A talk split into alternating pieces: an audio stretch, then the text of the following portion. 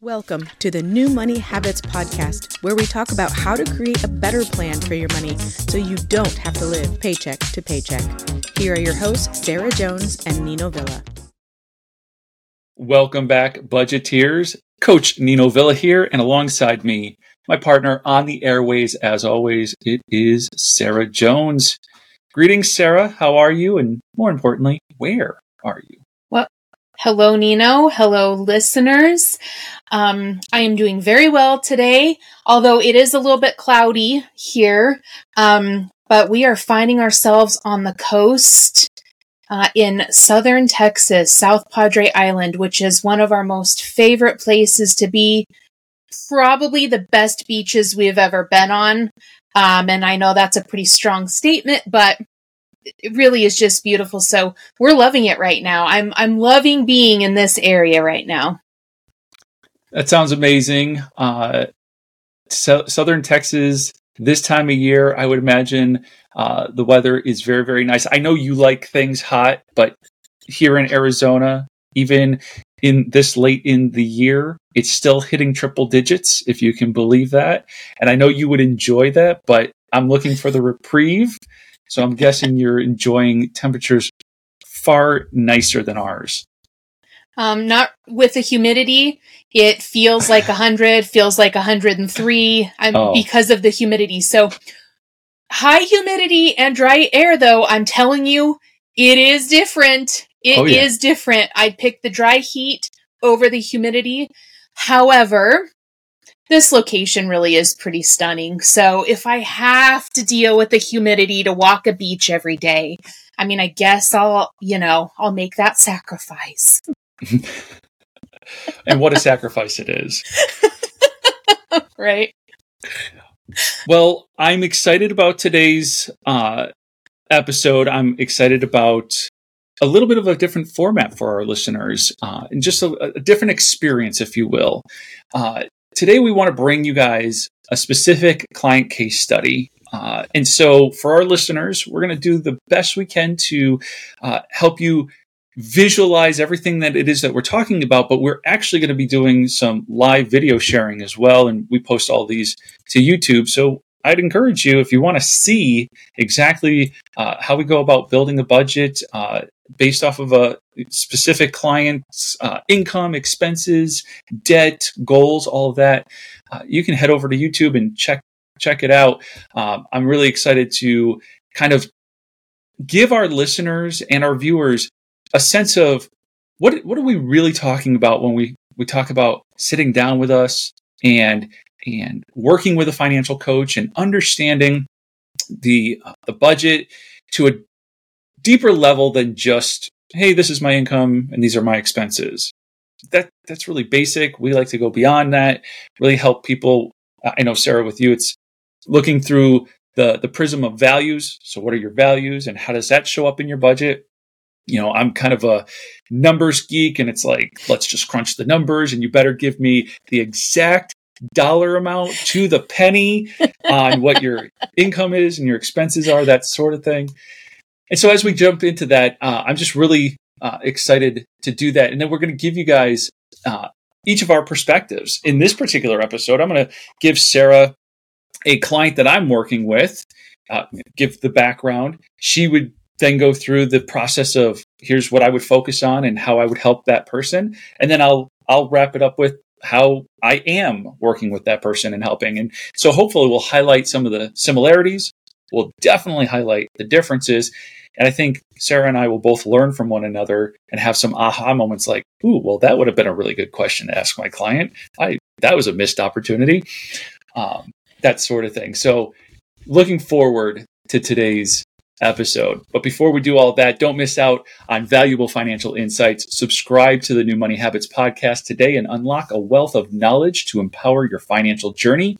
Stay up to date with the latest episodes as Sarah and I discuss practical tips, host expert guests, and have thought provoking discussions on all things money related. Hit that subscribe button now to join our community of savvy listeners. And as we said, go over to YouTube and subscribe there too so that you guys can see us in action. All right, Sarah, I'm going to provide you some background information on a client, um, I know we've already done this a little bit behind the scenes so that you could prepare, but for our listeners' benefit, for our viewers' benefit, let me tell you a little bit about my uh, this client that I recently onboarded. So I'm working with a gentleman uh, and his wife and their two kids. Uh, it's a family of four, married with two adult children. So it is a four income household. Uh, each is contributing to the household. Uh, they have uh, expenses that they share as well. There are debts that are the primary uh, client's debts. And then the goal is to buy a home within about the next 18 to maybe 24 months. That's a high, high level overview of who we're dealing with today.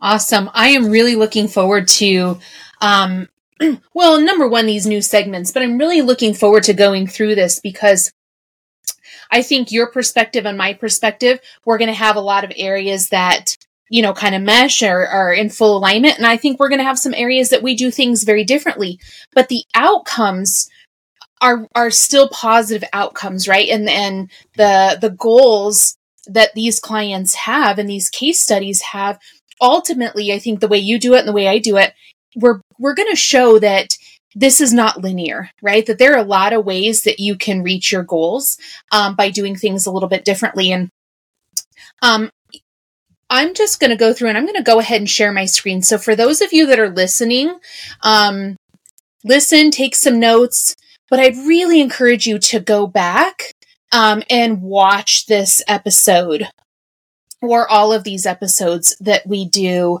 um, these case studies, because you're going to get some really amazing visuals here. And, you know, I just want to say first off, uh, I love that the adult children that are living at home are contributing um, to the household expenses. Um, I think that there's nothing wrong with having your adult children live with you, but I do love when um, they contribute to the expenses because there are additional expenses having them live there. So I love that they are contributing. Um, the first, absolute first thing I noticed going over all of their numbers, number one, I'm just going to say it does not feel like they are really living. It doesn't feel to me like they are really living because while they have very few um, items in their budget. Um, most of them I would put into like the essentials categories. There's some debts and there are a few conveniences. Nothing wrong with conveniences, but there's there's nothing else in there. Nothing that I see anyways. No investing in who they are becoming. No really doing anything that's really creating memories or or creating community or impact. And in my world, that's really important. Um, so that's the first thing that I noticed is that, and I put it in big letters actually, is they aren't living. They aren't living. Um, and I want to encourage people to live because um, I think when you get so stuck, in my experience wor- working with people, when you get so stuck in only having the bare minimums, um, you feel like you're missing out. You feel like you want to do more, but you're not really able to right? And that's because all of your money is going towards the debts and just your essentials, your non negotiables. So that's the first thing that stuck out to me. When I put the numbers into my budget worksheet, I also noticed that they are in a deficit um, by about $28 a month. Now, $28 is not significant, but we like that to be in the positive. We don't like to be in a deficit each month. So they are spending more than what um, their income is. Uh, that's a good indication that there's some adjustments that need to be made. When I go through and look at this, also, what I tell all of my clients is you have four choices. You can increase your income, you can decrease your spending, you can do both of those things, or you can do neither of those things. Because doing neither is still a choice right? And I want to bring to light the fact that you have a lot of choices when it comes to your money. Um, so for this, um, for this case study, I'm going to open up a new screen here and just go through some of the changes and adjustments that I would make if I were working with them. Um, one area that I did make some adjustments on, I think, were the um, fuel. So um, I decreased their fuel consumption by about uh, i think it was about 50 80 dollars something like that. Um, so from about 450 to 400 um, i know fuel costs are high in different parts of the country um, but i think that there might be some ways that to save on fuel costs right? These aren't essential but let's let's um maybe put all of our errands together in one day instead of making multiple trips. Let's look at some ride share or, um, um, you know, using some different apps to at least earn some cash back on fuel prices. So there are some ways to cut fuel costs. That's one area that that I would look at. Um, phone costs are, you know, I'm curious about this, Nino. It says phone for six hundred dollars a month. Um, would you mind sharing? Is that one phone? Is it a plan for all four of them? Do they are they making payments on phones on that plan? What's going on there? Yep. And so, uh, very good question because it was one of mine as well. You know, what is going on with the, the phone bill at $600 a month? And so it is four lines. It's uh, four devices that are still being paid for, plus additional devices, de- excuse me, devices. So not just the four phones, but then other mobile devices like an iPad or uh, that sort of thing. So many, I think they had six devices. Um, we still have to dig into which ones have payments and how many payments are left on those to try to determine what are you actually paying for service and what are you paying for uh, monthly device um, payments. Yeah, and that's you know that's something that I see quite a bit is, um, and this is I'm just going to be real, real, real, real, real, real here with phones, guys. You don't need brand new phones, and I frankly believe that there is absolutely no reason why anybody should be making monthly payments on a phone. Just throwing that out there. That it, I feel like it's such a waste of money there are apps out there, there are places that you can go that you can get really good phones that are brand new or have been refurbished in really great condition that you can pay cash for that are significantly less expensive than purchasing phones the brand new $1000 $1500 $2000 phones and making payments on them each month. Frankly i think that that is a huge waste of money that that's a soapbox that I'm going to get on. mm-hmm. And I just, so there, that would be an area I would look at. Can they return those phones? And can we maybe purchase something outright? Again, you know, you said how much is actually owed. You know, can we um, look at just paying some of those phones off? You know, so we're looking at just what the normal monthly bill for service would be and not the additional phone costs on there, but that's for anybody listening. Um, you know, those costs add up when you're looking and they pitch, they pitch the phones. It's like, oh, it's only $12 a month or only $15 a month. Yeah. Well, you're, if you're doing that on, you know, two, four, six devices, that really adds up. Yeah. It really adds up.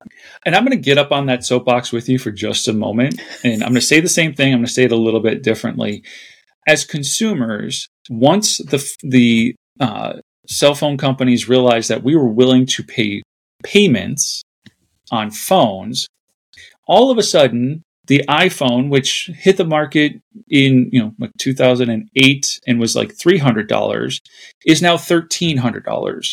Do you think that the technology has really truly improved by $1,000 in in the device, or is it that they realized, wait a minute, we don't have to ask people to buy this thing outright for $300. If we just put them on $30 a month for two years, then we can make six or seven hundred dollars on the phone. And once they realize that they can make six or seven hundred dollars on the phone, they realize that they can make a thousand and twelve hundred.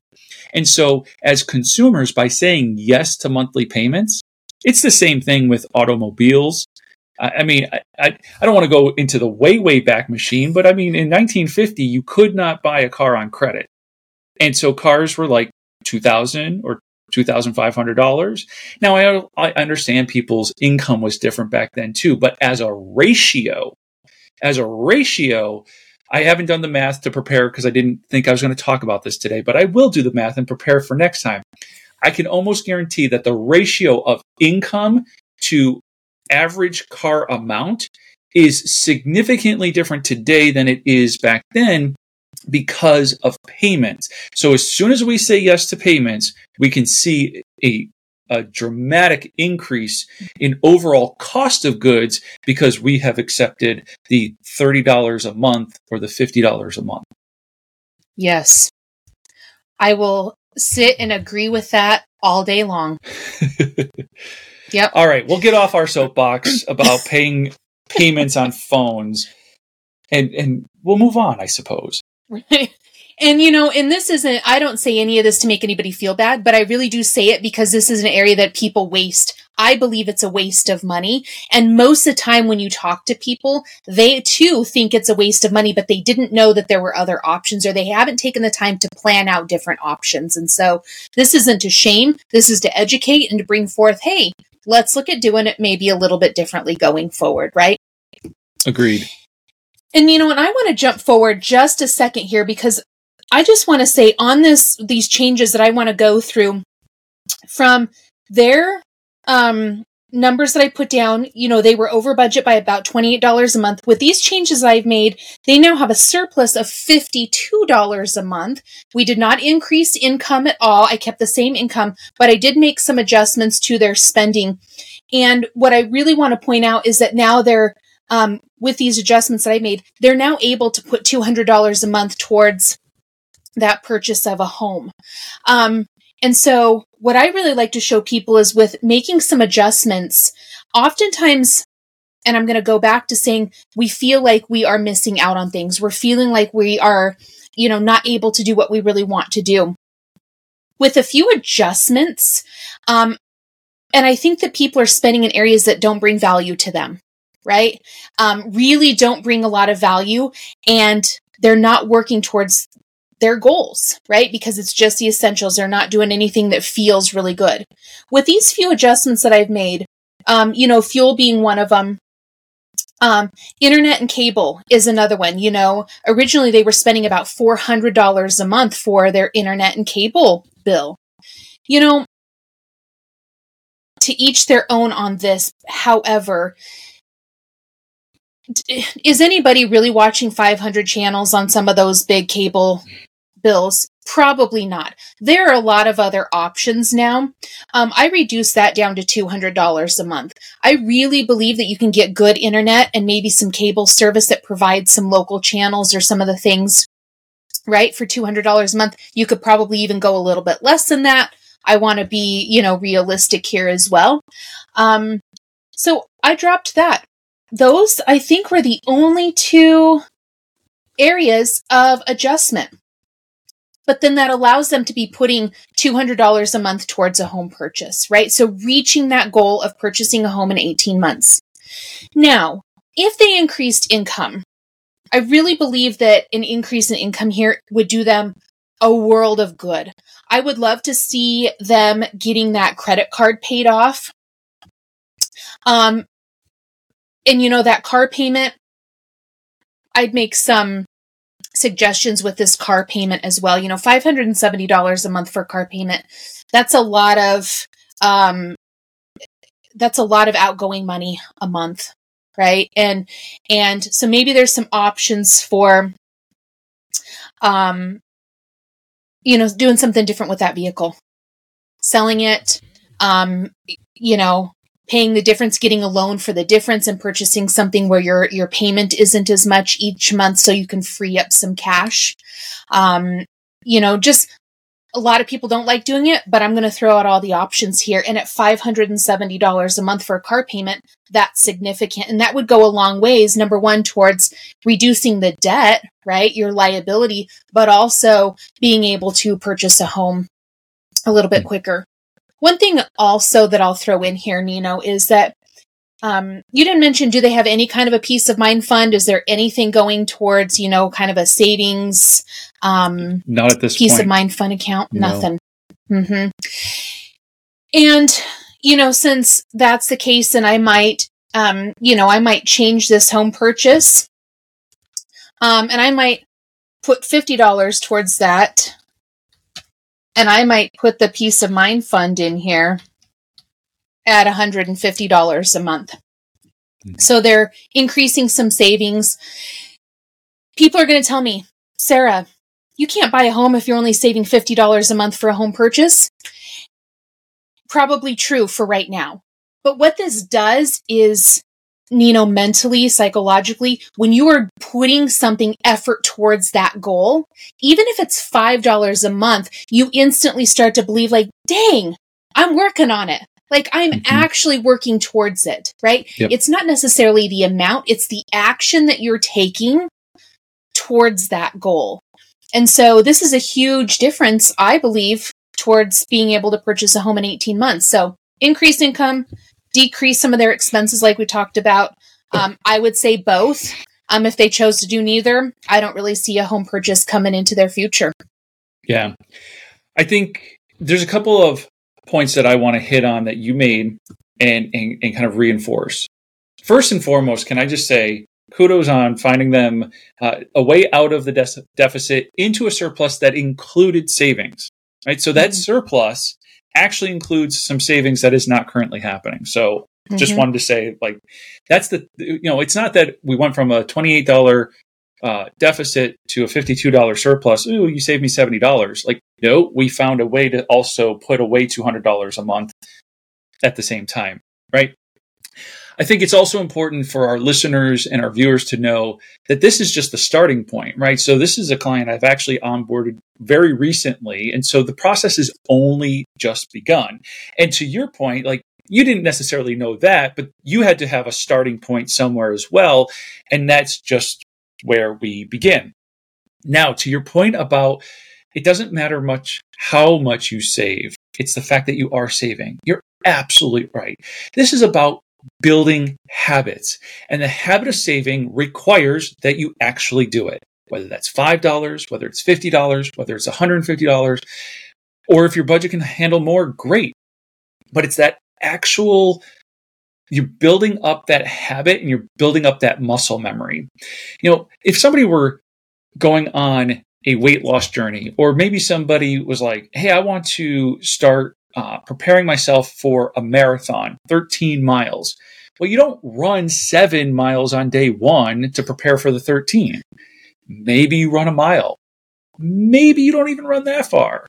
You run how much, however far you can to start to build the habit of getting your body prepared. So it's the same thing with your money. As you you have these goals, you start to make adjustments, you start to do and behave differently with money so that you can build up that habit, build up that muscle memory so that when it becomes time, like, okay, $50 is not going to get us there. But now that I'm behaving differently with my money and I freed up another $100 a month, I now have that habit of saving. And so it's going to be easier to add to the $50 in, in savings because you've built up the habit. To go from zero to 60, to go from, you know, I don't have enough to save now, so I'm not going to save now, to now I have $300 and think that all of a sudden you're going to save the $300 is a fallacy. You, it, it, that is not an easy leap to make. But if you've started with 50 and then you have 300 to say you know what i want to i want to save at least 150 of that like your mind is going to shift to how much of it can i save and if you can save the whole 300, you will. But if you can't, you, you're going to work really diligently at saving as much of it as you can. So it's, it's a mental thing. It's a habit thing. It's a, we got to build it up. Mm-hmm. I love that. And you know, there's an analogy that came to mind when you were going through that. And I'm sure if anybody's on social media or been around for any amount of time, you've seen this, but it, it shows a picture of somebody that's walking you know, sweating, pouring and feeling kind of down, like, oh, I'm not moving as fast. But what they're doing is they're walking in front of somebody that's sitting on a couch, right? And hmm. it, you are going farther than the person that's just sitting on the couch, right? You are, and, and I think that that's what comes to mind here is that it's about getting up and doing it. Whether it's $5, and we say this, when you manage, when you learn how to manage $10,000 a year, when you start making a $100,000 a year, you're going to have those um, habits in place, right? And the disciplines in place. It doesn't matter the amount, it's the habits and the discipline and the, the choices that you're willing to make, right? Mm-hmm. Even if it's slow, right? Nobody said any of this needed to be fast. And I'm going to throw out one quick thing here because this is another kind of a little soapbox issue that I have. If you guys are listening to a, a lot of the financial gurus out on in the world, right? They talk about and have these people sharing, you know, oh, I paid off $400,000 of debt in 60 days or, you know, these crazy things, right? And we're like, oh, that I could never do that. Here's the thing. My husband and I have been on our journey for 19 years, really about 17 years of being married, right? It took us 12 years to become fully debt free. And that was the second time. We became debt free once and then went back into debt. 12 years it took us to develop the habits and the skills to be debt free forever. Mm-hmm. Right? So I just want to throw this out there. So even if you're putting $50 into your savings account, is it going to be slow? Yes. Are you making progress that way? Absolutely. Mm-hmm. You're making $5 more progress than you were by not doing it beforehand. Right. And so um, it's really the action. Yeah. It really is all about the action itself, um, a little less about the money. But when you, like you said, when you start to manage uh, small sums of money well, you will then all of a sudden see yourself managing large, larger sums of money well, and then there becomes the difference. all right, so thank you for uh, sharing with us what uh, what you saw with this client. Um, I'm now going to kind of share where we are, and again, this client has just recently onboarded, so we are not too far far down uh, the path, but um, we saw some of the same things. Um, and so uh, I want to highlight a couple of uh, steps along the process for our listeners and our viewers to to help them understand, you know, what is it that uh, like how do we even get here? What's the process? And so let me share my screen. All right. So first and foremost, I want to highlight the fact that um, you know, Sarah has a, a spreadsheet she uses. I have a spreadsheet that I use. And both of us would tell you that the the budget worksheet that you should use is the one that works for you. So whether that is you're writing it down on a piece of paper and tracking it, you know, uh, pen and paper, whether you have a fancy spreadsheet or you're using an app, it doesn't much matter. But use the one that's going to actually work for you and, and, and that you actually use. And so, um, first we look at the the month as a whole, and so we look at the monthly expenses. But then uh, this is not yet filled out. But then it's you got to break down your monthly expenses into pay periods, and so tracking when the money's coming in and when that money goes out is going to be really important. So no matter how you're tracking it, I would encourage every one of our listeners, every one of our viewers to be tracking down to the pay period so that you know that in this pay period, here's what I got coming in. And in this particular pay period, here's what I have going out. So then we list things kind of income first and then expenses. Excuse me. Time marker 2840. I'm going to want Mike to get rid of the clearing of the throat. I think that's the last time. All right, so we list things, uh, list income first, and then we list expenses. And at New Money Habits, we like to teach, like, list your expenses in the order of their priority. So we have things like putting food on the table at the top, keeping a roof over your head at the top, because these things are important. Some of these expenses you're kind of locked into at least for a season. So there's not much we can do about the rent or mortgage until the lease become the lease comes up, and maybe there's an opportunity to move and, and do something uh, less expensive. As for this particular client, their goal is to buy a house, and so their housing expense will probably actually increase, but it at least it'll increase into something that is um, kind of forced savings for them, something that is um, appreciating in value. It becomes an asset instead of uh, just paying rent. Although there's nothing wrong with paying rent, it's just that this their goal is that. Uh, I want to circle back to the food category for just a second. This is an area where I feel like many, many clients uh, under budget. They, they they're like, "Hey, I have a family of eight, and I'm going to feed that family for two hundred dollars a month." And it's like, be more realistic, right? And so I like to use uh, ranges with with clients to at least to get them started when they're like, I don't know how much I'm supposed to spend on food every month.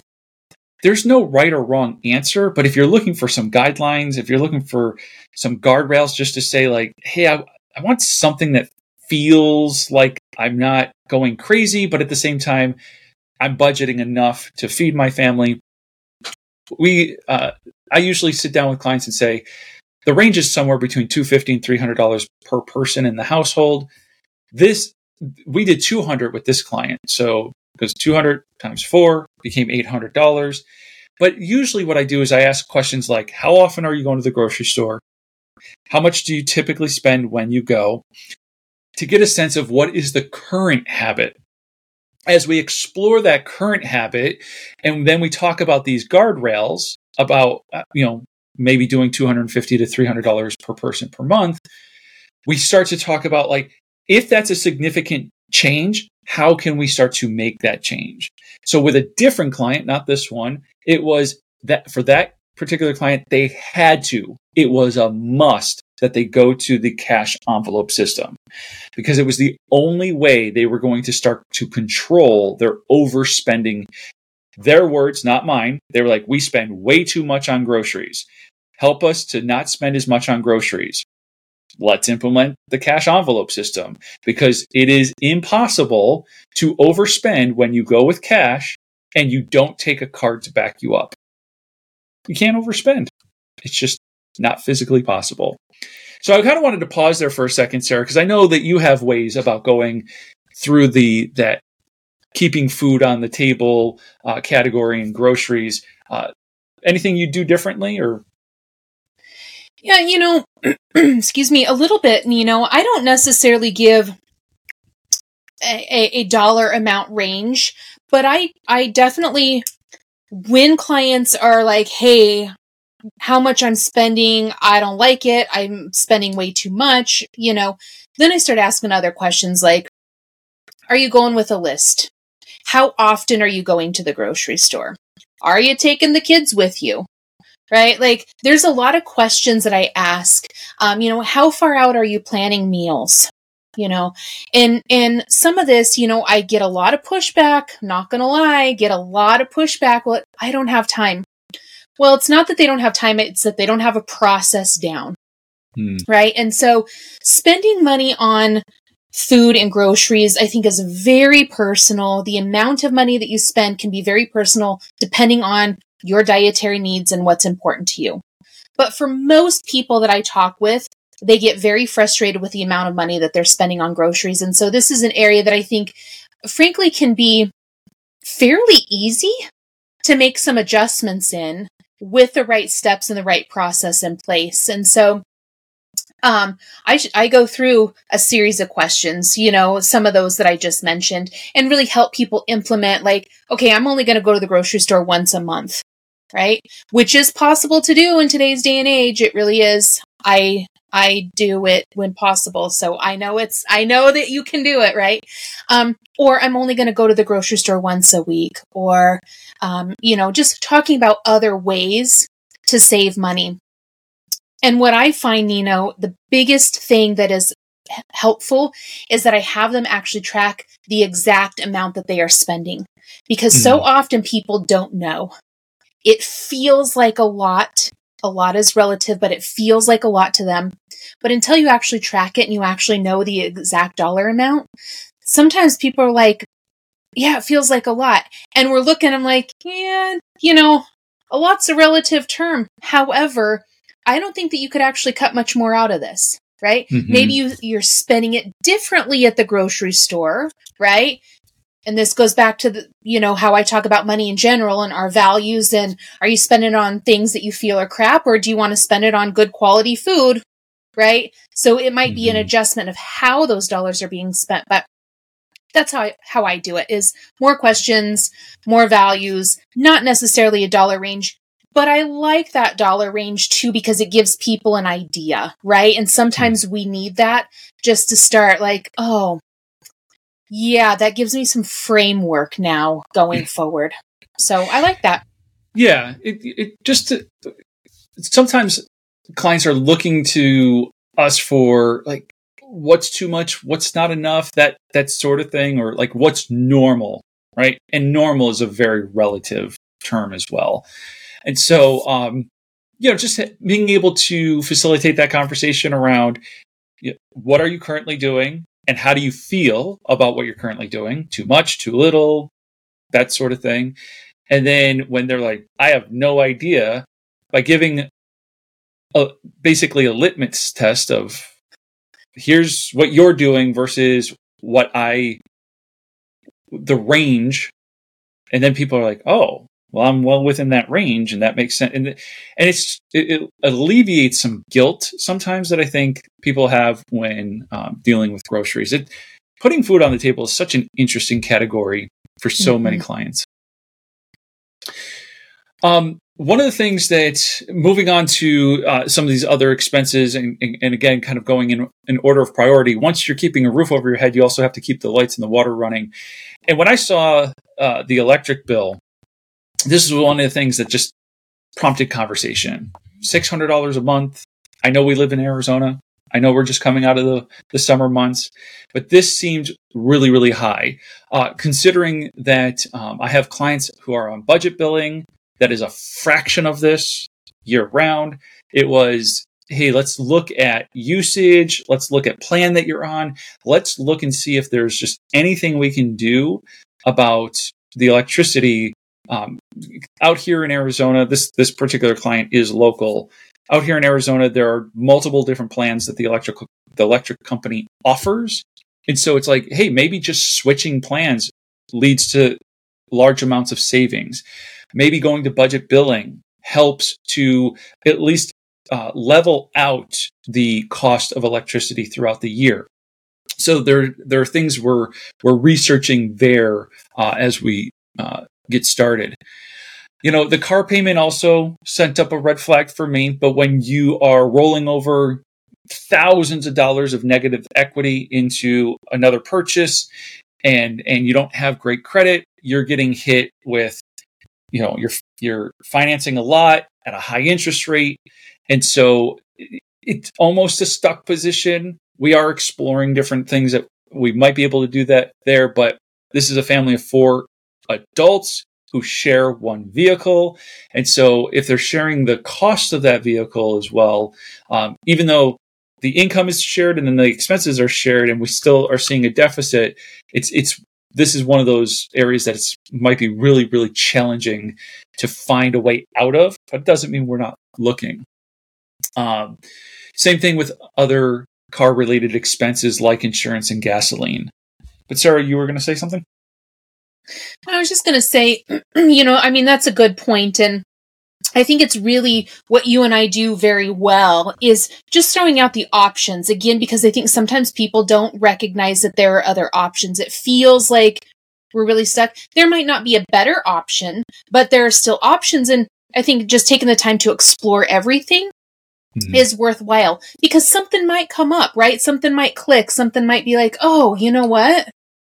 Here's maybe something that we could do besides or you know it's just i think it's about challenging our perception of things right? Mm-hmm. and and it doesn't mean that you switch everything. It doesn't mean that you take every new option and implement it. It means that you go through them to see what might be the best fit for you. And maybe what you're currently doing is the best fit but we want to just explore all the options. Yep. Absolutely. And and so the same thing came up with uh, the phone the the uh, mobile plan, six hundred dollars. Um, I want to be real, real um, honest and open about like. I know we both got up on our soapbox about phones and, and, and paying a monthly fee for a phone. At the end of the day, this is a judgment free zone. I don't really care how you spend your money. It's just when we are looking for areas that we can make changes and change habits and we don't have to just mindlessly follow the culture, this is one of those areas where it's really easy. It's really easy to get caught up in the culture and find yourself overspending in a category that as you look back on it, you're like, I, I have not met a client yet who tells me that they have these high cell phone bills and they're like cool with it. They're every single client is like, I cannot believe I spend this much on my phone bill. What can I do differently? And so we talk about how this is one of those areas where we get swept up in the culture of I need the latest gadget and I'm cool with paying uh, monthly. There's no judgment if you decide like, nope, this is what I'm going to do. But when I have clients coming to me frustrated with their phone bills, it's easy to start to identify like, well, let's do things differently in this category. Let's not get the latest device. Let's not pay monthly payments on a device. Let's do these things. And all of a sudden you go from paying, I've seen 200, 300, 600 dollars a month down to 120. And I still think I pay $117 a month and it drives me crazy. But that's that is legitimately just for the service of three phones. None of the phones are financed. They're all paid off and it's just the actual service.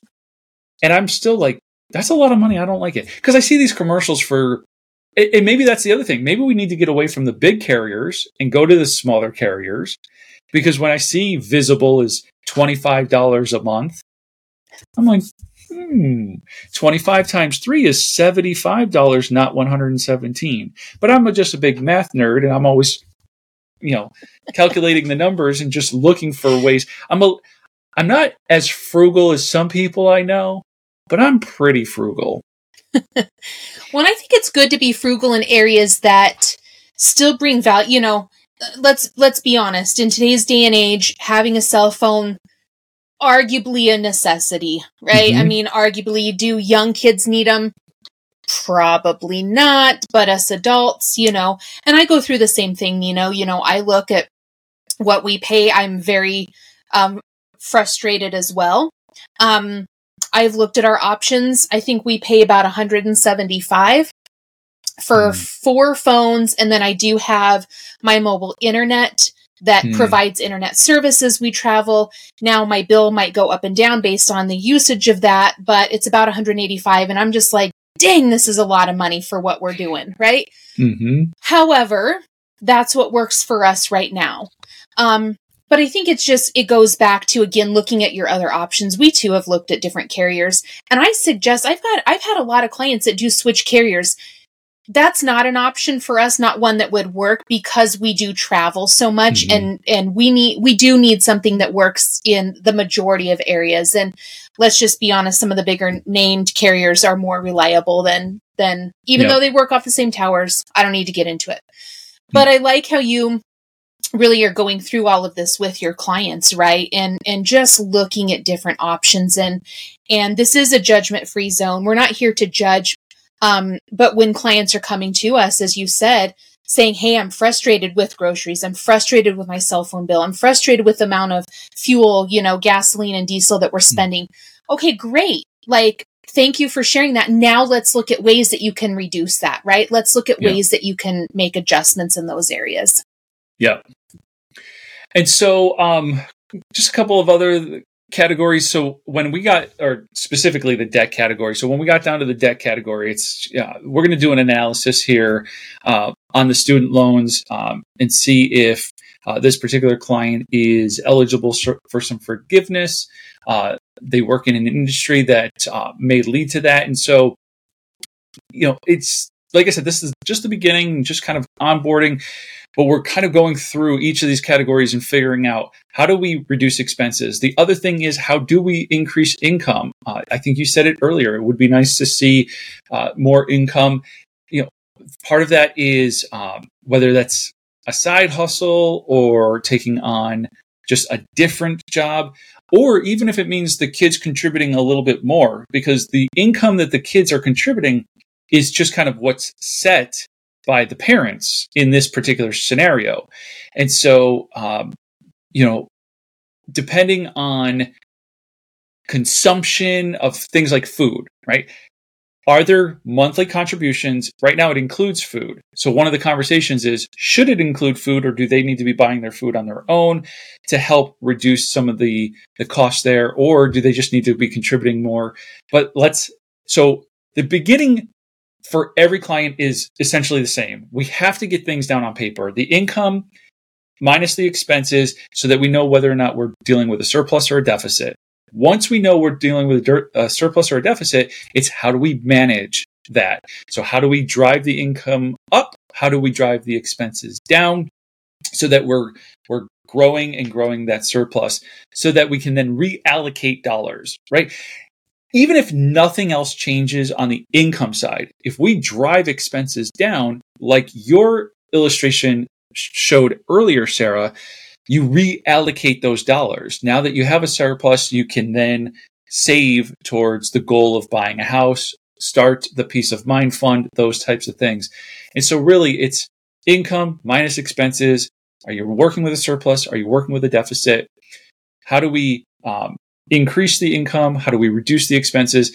And in this case, because of the home buying too, it's how do we repair credit to get you guys into a place, into um, a, a situation where you can get approved for mortgage. And so we're working on that as well. So it's just the beginning. There's a lot of work to do, um, but this is this is just a little bit of an illustration of how it is that we work with clients, um, how we go through the process, and a lot of times, um, I'll tell you, even though this this particular client was running a deficit of twenty eight dollars, once we had everything on uh, on paper, the entire family was amazed that their situation is not nearly as bad as they had drummed it up in their head. In their head, it was much worse than this. But once we got it down on paper, they there was a, a sense of a little bit of a relief like, okay, we can do some things here. There are actions we can take. There is moves we can make, and we are going to gain control of our finances. Hmm. So two points I want to share. The first one being I love that, right? That's hope. That's real change for the outlook on the, the situation and when we find ourselves feeling like it I think it always feels worse than it really is, right? Mm-hmm. So when we find ourselves in that situation, it's hard to see the hope. Um, and it's hard to see, you know, some some options. And so I really love that you have completely injected hope in them, that you are um, creating that pathway for them to see a different vision for their future, right? Like that's that's amazing and I think that as coaches, certainly what I love to do, what you love to do, that's really where it's at, right? It's it's numbers for me are a small part of it, but it's really changing that hope and changing their vision and what they see that that they can accomplish. The second thing that I really want to hit home with too is you can only decrease your expenses so much mm-hmm. right? And I think that there are areas to decrease, but what I find is if we focus on saving, saving, saving in a way that like decrease, decrease, decrease, that really can put us into scarcity, lack, um, you know, mindsets that, that, that can be negative, right? And so increasing your income is limitless. There are no limits on the amount of income that you can make.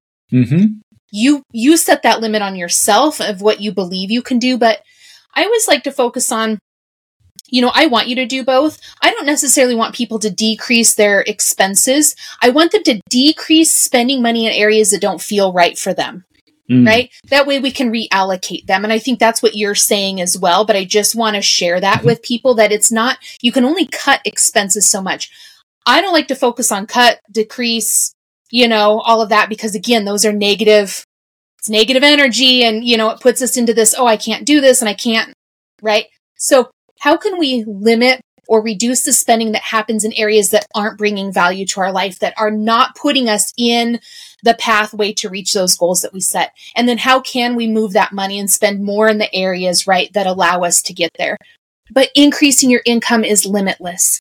And if I I'll just say if anybody takes anything from anything that I say, please remember that your opportunity for increasing your income is absolutely limitless. You can make as much money as you absolutely desire. It just takes the work and the drive and the dedication to make it happen.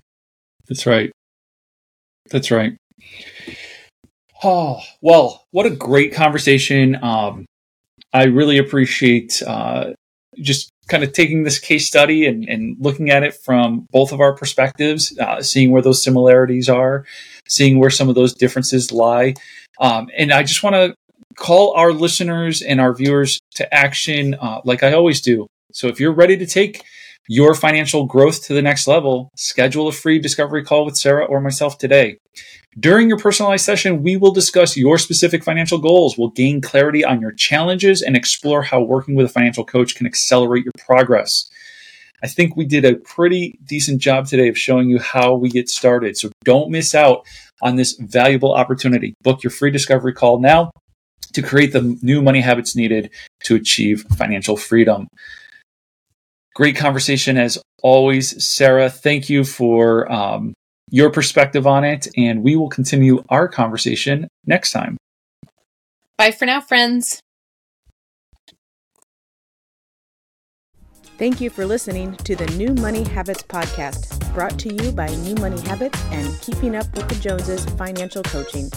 Submit your questions to our host by emailing podcast at newmoneyhabits.com. Be sure to subscribe to be notified of future episodes. Join our growing group of like minded people on Facebook and follow us on your favorite platform.